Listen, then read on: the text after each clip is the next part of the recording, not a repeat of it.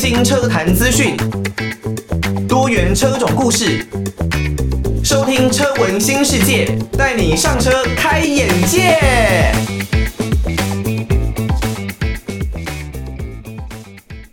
欢迎大家收听车闻新世界，带你上车开眼界。我是主持人艾格。呃，车闻新世界呢，到这一集哦，已经进入第三十七集的节目了。这段时间呢，再次感谢大家的一个支持。那在这一集的节目开始呢，我们的节目流程会稍微的做一些些的变动，那就是呢，我们在节目的前半段会呢跟大家分享一些车坛上面最近呢有哪一些主要或者是比较新奇的消息哦，艾格呢会在空中啊跟大家来进行分享。那分享完车坛要闻之后呢，接下来才是会进入一些我自己啊可能跟车子的一些故事，或者呢是我的用车心得。又或者是我对其中某一些新闻的一些比较延伸性的看法，呃，如果呢你对于这样的改变觉得不太满意，或者呢是你还蛮喜欢的，都不要忘记可以告诉我们。那要怎么把大家建议反映给我们呢？你可以寄信到台北北门邮政一千七百号信箱，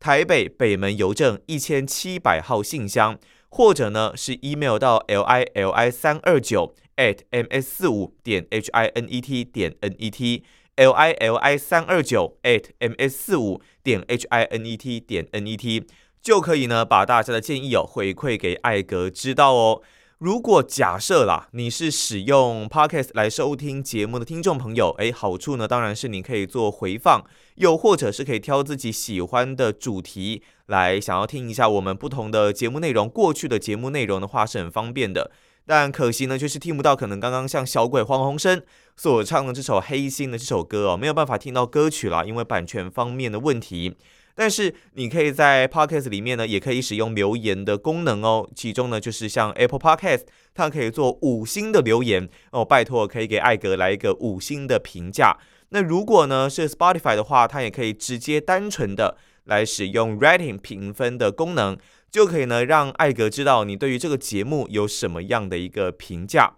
好，那在一开始呢，我们的车坛要闻的部分呢，要先跟大家来分享的，就是现在的车走基本上已经是慢慢要进入到电动化的一个程序了。但是呢，现在还不太可能完全的来进入到电动化。未来的电动车呢，有可能它会是油电的混合车，也有可能呢是纯电的车子。那甚至还有可能会是轻动力的车子。以欧洲各国来说呢，目前的进程都是希望可以在大概二零三零开始，慢慢可能到二零三五年，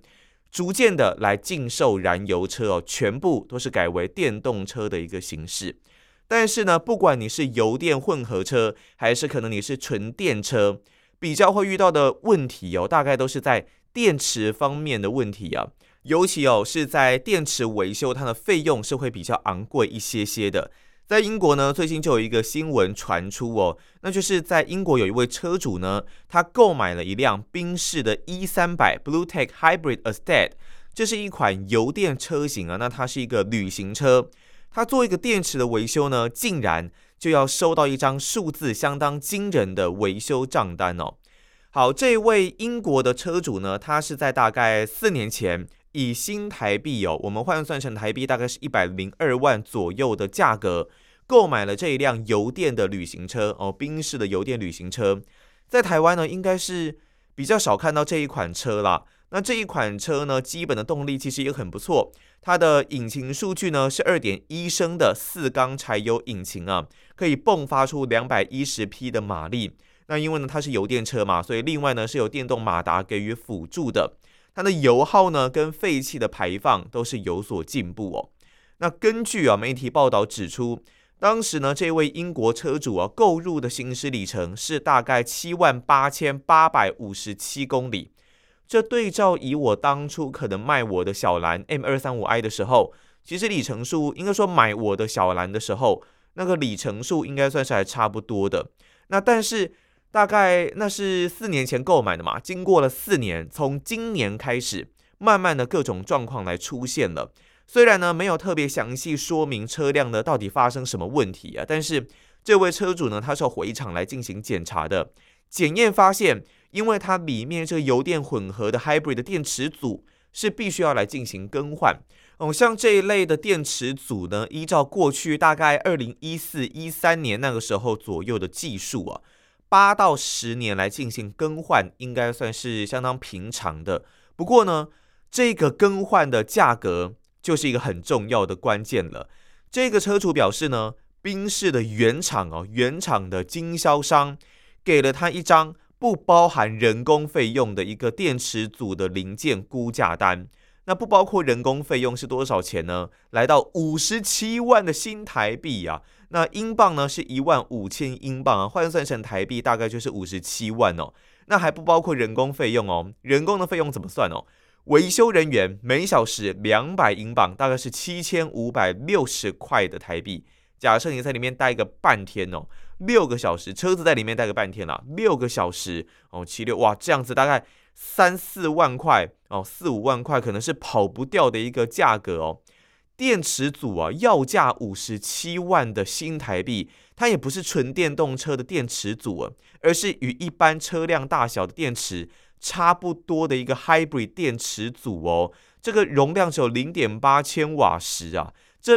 真的是相当可怕的一个估价的一个数字哦。所以这也是为什么有很多人可能对于纯电车。或者是油电车会比较却步的一个原因。现在这位英国车主开始考虑哦，他是要选择报废这一辆八年的车子呢，还是要花费这个五十三万呃五十七万啊来维修这一辆车？因为这辆车剩余的残值哦，所以呢，其实也就只剩下大概四十八点七万新台币哦，就是他可能再去其他地方估价，这辆车如果二手车卖掉，可能大概也只剩下这样的残值。你光维修一个电池组就要超过你整车的残值啊，那这到底值不值得你这样子花费哦？就是一个算是还蛮 tricky 的一个问题哦。那如果呢，你看到国外的其他车主有没有遇过类似的一个问题哦？其实会发现过去多多少少都有人遇过相同的一个状况。像是两年前呢，有位马来西亚的车主啊，就曾经分享他维修这个电池组的费用是多少钱呢？高达七十八万的新台币啊！所以像这位英国车主哦，他并不是一个单纯的个案。那但是我相信啦，在未来呢，对于这些电动车或者呢是呃油电车，技术呢应该是会越来越成熟的，而不太容易会再发生这样的状况。那一旦技术慢慢成熟之后呢，它的技术普及，相信成本价格就会慢慢的压低哦。讲到这个电动车啊，或者是油电混合车呢，甚至是轻动力的车子，应该呢是我们未来整个汽车产业的主角，在未来二三十年内，那尤其呢是在欧洲国家这一类的车型啊，普及化的速度应该是会更快。但是呢，如果这一类车型真的要普及哦，以整个在台湾方面的状况来说呢，甚至像之前在意大利的状况也是哦，充电桩的设置是绝对必要的。你如果充电桩呢，可以设置的跟像现在的传统加油站一样的方便的话，哦，那当然，大家购买电动车，甚至是这种呃油电混合车，当然油电混合车可能大部分还是加油啦，但是购买纯电车的这个意愿应该是会来得更高的。这一部分呢，应该就有赖政府在整个政策制定上面的一个配套，该怎么样的去规划。那欧洲这一边的状况呢，一直在电动化的程度哦，都是领先全球的，尤其是像北欧国家挪威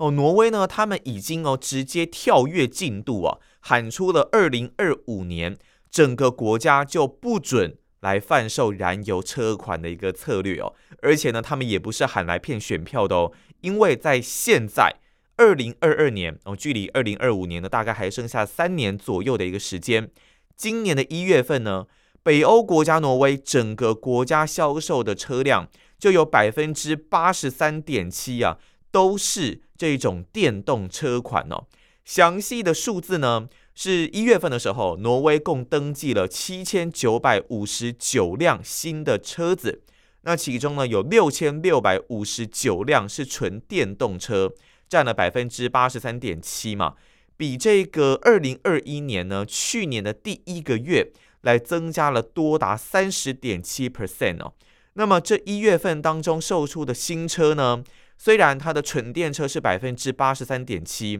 但是另外还有六点八 percent，百分之六点八是这个混合动力车啊。所以代表说，他们的整个电动化、整个油电化的一个策略是相当的成功的。所以呢，燃油车方面呢、哦，就只有少少的这大概十几趴左右的一个比例啊。那这个详细的数字呢，则是三百八十七辆的汽油跟柴油动力的车款，其中呢，也只有一百七十五辆是汽油车的车型。所以说，我们可以看到，在这个里面呢，他们保时捷 Taycan。这辆电动车的一个销售数字呢，光 Taycan 的销售量就已经超越了汽油车了。因为这一辆的 Taycan 呢，在一月份就卖了一百八十一辆哦，超越了一百七十五辆的一个汽油车。在挪威这边，他们的一个电动化的风气啊，确实是相当的兴盛的。那在这整个月份卖的最好的品牌又是哪一个呢？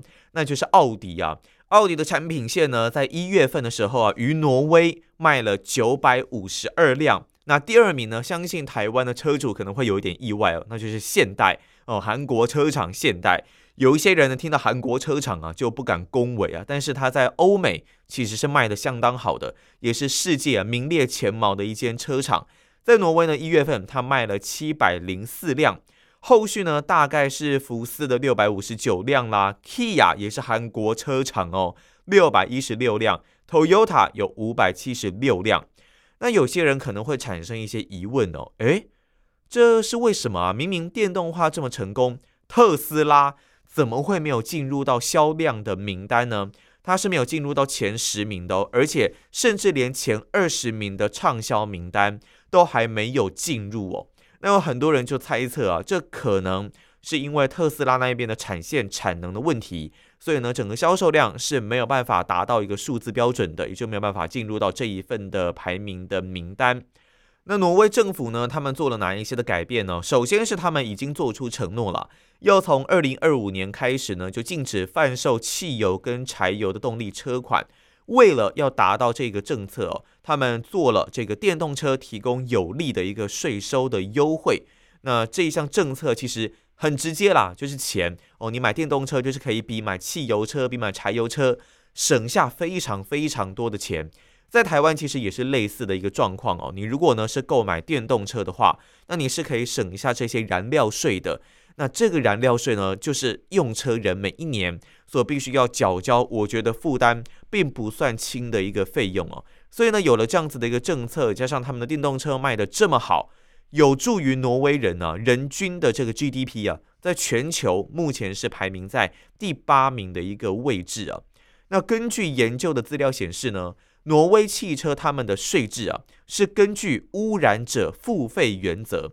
也就是说，你买的车子呢，如果是比较高排放的，那你就要缴比较多的钱；如果你是低排放的，就是可以缴比较低的一个税负。而且呢，他们会将哦排放税收的税金转为奖励你购买零碳排放车款的人的一个方式。也就是说，拿高排放的人的钱去奖励这些购买低排放的车子的人。哇，这实质的奖励对我们来说是很有帮助的，所以呢，这样子更能够鼓励大家来购买纯电的车款哦。如果台湾的政府这一边真的是有打算要推动这个政策，我觉得第一个，当然每一年的这个燃料税它是已经不用缴交的，你每一年的税负政策呢是可以有更多的优惠，甚至你在购买电动车的时候呢，还可以有更高额的一个补助。这个补助的奖金呢，当然可以从这些比较高排放量的车主的身上来获得。那你如果真的很在意车子的一个可能高排放量的一个乐趣，或者是一些传统车型的驾驶趣味，那当然相对的，在现代的时代之下，可能就必须要付出比较多的成本哦。但是以艾格自己来说呢，当然，因为我目前还是驾驶者是汽油车嘛，而且呢是我觉得还蛮有驾驶乐趣的车款 4Runner 嘛，所以也不太希望说接下来可能要全面的电动化，完全来禁止汽油车。我觉得当然环境非常的重要，但是它到底是不是真的完全污染环境的凶手，或是我们有没有办法来找到一个平衡点？我觉得是很重要的一件事情啊。这一部分如果能够更清楚透明的资讯，会是更棒的一件事。来自于中国大陆的歌手冯提莫，他所带来的《空心》啊，然后呢，讲到冯提莫呢，他最一开始的出道是因为这个直播平台玩游戏的时候啊，为观众来演唱了几首歌，开始了他的整个网络主播的生涯。还记得他当初要刚出道当主播的时候啊，其实有被他的爸爸给强烈的反对啊，最后哦，是反而在他的爷爷两千元人民币的赞助之下。才可以来进行他的这整个网络主播的一个生涯，但这当然是一个传闻啦。只不过就是他虽然呢一开始哦是有受到家人反对的，但至少还是在自己的坚持之下来完成自己的兴趣，甚至现在也已经成为他带来影响力的一个主要工作，也成为了一个最有影响力的一个主播。OK，好，那我们前面呢有跟大家分享两则啊，就是最近艾格看到的一些新闻呢，也觉得是未来的一些浪潮的趋势，来跟大家做一个分享。那现在开始呢，要来讲一下我自己在成功买到了这一辆 4Runner，并且呢，哦是 TRD Pro 的一个版本哦。那我成功的把它开回台北了吗？嗯，怎么讲起来好像 要开回台北是多么困难的一件事情呢？在过程当中呢，又感受了一下它的一些刹车跟油门啦。虽然它的重量是重达两吨以上啦，但是你如果深踩油门，它还是能够获得不错的一个加速表现。至少呢，你会有稍微一些些程度的贴背感，你也会感受到它确实是有在加速，有在往前快速推进的。那哀嚎不是说哀嚎啦，是排气的声浪也会比较大。你可以呢自己稍微的再感受一下哦。那这一辆车呢，在整个刹车的制动性方面，其实我觉得表现也算是蛮不错的。在一些紧急刹车的状况，诶，比我想象中的还要更容易把这一辆车停下来哦。但是当然，在我要上路之前，其实我先去加油嘛。这一辆车基本上它的整个油箱满载应该是落在八十五、八十七公升左右。以这一类哦。会可能有需要在美国或是中国大陆来进行长途穿越的车辆来说呢，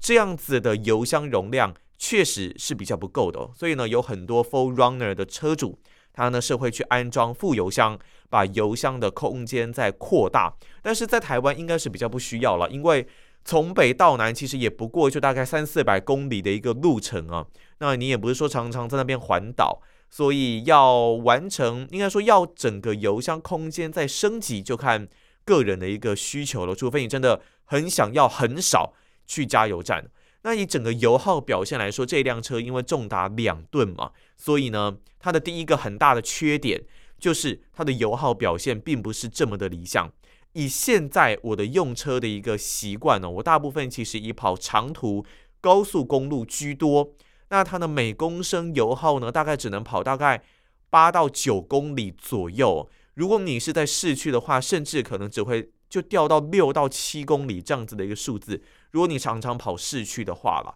但是因为毕竟现在我才跑了大概五千多公里，大概五千五百多公里吧，所以有人也说了，它的整个引擎的磨合效率还不到最好的一个状态，要再等它稍微过一段时间。才会有一个比较好的一个油耗表现哦。不过以这辆车而言呢，如果能够跑到每公升十公里这样子的水准，我觉得就已经算很棒了。另外还有什么样的缺点呢？另外一个缺点就是它税金哦，因为呢它是四千 CC 的车走四公升的车嘛，在台湾哦，如果你要开四公升的自用小客车的话哦，每一年税金可能是要将近三万八千块台币左右啊。那如果呢，你是自用的这种小货车，税金的集聚其实就是会差到比较多的。以中国这一边来说呢，其实要开车啊，这个税负也是非常的重哦。当然包括了可能像是有一些的购置税啦，然后还有什么增容费、消费附加费。有的城市呢，还会有一些什么临时性的集资哦，例如道路建设项目等等啦。甚至可能还有什么新车的检查费、牌照费、行驶证工本费、车辆移动证费、工商验证费、临时养路费，哇！那你如果是在使用阶段呢，还要有什么车呃缴纳车船的使用税、养路费、车辆管理费、过路过桥费、燃油消费税。所以呢，我觉得在中国，因为可能在对岸呢，它的税费啊，汽车的税费大概可以加起来有二十多种啊，有一些城市地区哦，甚至是可以高达四十多种啊。那我觉得跟台湾这一边的税负相比啊，可能也是会觉得还蛮吃力的啦。那我相信，如果在中国要开 Full Runner 或许成本也不是太低哦。如果对岸的听众朋友自己也是开 4Runner 的，欢迎呢透过寄信、email 或是 podcast 留言的方式来告诉给艾格知道，我们可以一起来互相的讨论一下。那另外呢，Full Runner 还有一个缺点呢，那就是它的操控性。当然，你如果会买这种车哦，会买这种四米八的车长啦，两米的一个车高啦，重达两吨以上的车子啦，你应该是不会去要求它的操控性吧？因为这种车子就是给你做另外的用途使用的，绝对不是给你来操驾操爽用的。它的整个悬吊部分呢，尤其是在 TRD Pro 的版本，它的这个 Fox 避震器的悬吊是会比较软的哦，所以呢，你在过一些弯的时候，如果呢你的速度稍微的快一些些的话，假设呢可能大概就是拉到五六十公里啦，六七十公里，在过弯的一个情况下，就感受到。蛮大的一个侧倾哦，但是你知道它其实是过得去的，只是信心度上面就会稍微的比较差一些些哦。当然，操控性差也包括了它的可能加速会来得比较慢一点，这当然是驾驶 4Runner 一些比较多的缺点哦。那另外就是还有难停车啦，因为车子比较大嘛，那加上诶，我又改装了备胎架，我在整个车长方面呢是拉到了大概。五米三左右的一个程度了哦，所以呢，在整个停车方面确实是没有那么的容易的。下一段节目我们来就来讲一下，虽然呢有它的一些缺点，但是也有绝对不可忽视的优点哦。for Runner 呢刚刚介绍了一些的缺点之后，现在呢我们来谈谈它的优点好了。首先第一个优点是它的乘坐其实是蛮舒适的。呃，虽然呢，它的过弯侧倾会稍微比较大，但是你开这一类车呢，应该自己会注意到，诶，你在过弯的时候可能要必须特别的小心，不要呢冲得太快。如果在这样的前提之下，它的乘坐舒适度确实是很高的。它座椅的发泡棉的材质呢，我觉得算是蛮适中的。那另外呢，在后座乘客方面，它其实呢，如果以我正驾驶后方的这个位置来说呢。大概在膝部空间还有两三个拳头的距离哦，但我当然习惯坐的比较前面。如果呢是到我女朋友那个位置的话，她的后方的这个驾驶座，副驾后方的驾驶座，至少也还是有大概两个拳头左右的一个距离哦。不过当然，它的头部空间稍微比较压迫一点点哦，因为它必须要争取大概二十三公分的一个离地高，你的座椅到你的天花板之间确实。会比较压迫，所以它的后座的座椅的椅背其实是可调的，你可以调得比较斜一点，让你呢争取更多的一些空间，甚至有的时候呢，你想躺一下也是没有问题啊。在后座方面是可以获得很棒的一个舒适性。当然，后座的冷气出风口，然后还有这个二点一安培的充电孔也都是有的，只不过可惜啊是 USB 的一个方式。那在前座方面呢，它的副驾驶座的部分是有四项可调的一个调整机制，正驾驶呢则是有八项电动可调，另外还有电动的腰靠，就是你的这个长途驾驶的时候啊，你可以用这个电动腰靠来帮你的腰给稍微辅助一下，我觉得是相当不错的一个设计哦。所以整个车开起来，虽然呢它是货车底盘啦，不过呢以整体而言，它还是休旅车的一个车格。乘坐起来的舒适度呢，应该是没有太大的一个问题哦。另外就是它的一个空间，这辆车基本上如果把后座整个倒平，它是可以有这样子的一个设计的，而且平整度方面，我觉得至少有九十分的水准。你可以呢在上面睡觉，那也可以呢放置很多的一些物品，因为以整个后座倒平的容积换算，是有两千公升的一个容量啊，这是相当大的一个容量数据哦。我之前就一直在节目上面讲说，我在搬家的时候呢，基本上用这一辆车，我可以搬完我所有要搬到新家的东西啊。虽然说我东西并不算特别多，但说实话也是不少，大概也是跑了大概四五趟左右的一个路程吧，把这一些东西全部的搬完。但是这一辆 4Runner 是能够办到这一件事的，所以它的空间。不管呢，你是今天要去旅游，或者呢是要去野外露营，想要睡在车上做车宿，那这一辆车我觉得基本上都没有太大的一个问题。那再来一点呢，就是它的一个越野能力。这一辆车啊，我觉得它是有相当不错的一个越野能力的表现的。虽然说你很难把它跟兰哥、呃 Wrangler、Rubicon 或者呢是像 Bronco 这一类的车子来做对比，他们呢这一些车子因为有固定轴前后固定轴的一些设定，所以呢绝对在整个越野能力的表现上是会超越 4Runner 的。但 4Runner 它为了考量舒适性，前面采用了双 A 背，后面也是固定轴的一个设定哦。以这样子的一个状况来说呢，它能够克服一些轻度、中度的一个越野地形。你如果说以台湾三四十条的一个林道全面开放而言呢，这辆车要进入，应该是都不会有太大的一个问题。你如果说真的要去占河床、占大岩石，确实这不是 Full Runner 的一个强项。但是基本的比较浅的河床、林道，然后一些碎石路段、沙滩，Full Runner 它应该都没有太大的一个问题哦。它可以有二驱、啊高速四驱、低速四驱的模式切换，而且呢是手动的加力箱的一个打档模式哦。另外，在你低速四驱的一个情况下，你还可以选择后差速器的锁定，把整个轮子给锁定住。同样的转向方式，增加脱困能力。另外呢，还有 A-Track 的这个脱困系统，甚至你还可以有，比方说像沙地模式啦、那岩石模式啦、高速、中速、慢速等等，都是可以在这一辆车上面做一些设定跟调整的。所以在中度越野的路面，我觉得 4Runner 是没有太大的一个问题。你如果真的要去玩高强度、重度的越野的话，可能或许还是兰哥或者说是 Bronco 会有比较适合，这才是比较适合大家的一个选择啦。4Runner 我觉得它就是一个权衡平衡点，它可以舒舒服服的开，也可以呢让你稍微享受一下简单基础的越野乐趣。但是呢，我觉得还是不要拿它去重度越野啦，毕竟这车子。也是不是那么的便宜，如果真的车损了，可能就会比较心疼一点点哦。那以上呢，就是我在这期节目哦，除了带大家呃回顾一些车坛的要闻，那另外呢也探讨了一下我自己拥有了这一辆 4Runner 有哪一些的优缺点哦，简单的跟大家来做一些的分享。下期节目应该就进入到我所做的一些比较简单基础的改装部分。改完开起来有没有后悔？又是怎么样的一个感觉哦？会简单的来跟大家再做一下的分享。而以上呢就是我们这一集有、车闻新世界的内容哦。任何的建议都欢迎用寄信到台北北门邮政一千七百号信箱，或是 email 到 l i l i 三二九 at m s 四五点 h i n e t 点 n e t。又可以你在 Apple Podcast 用留言的方式告诉我你们的一些建议。那我们就明天的节目再见啦，拜拜。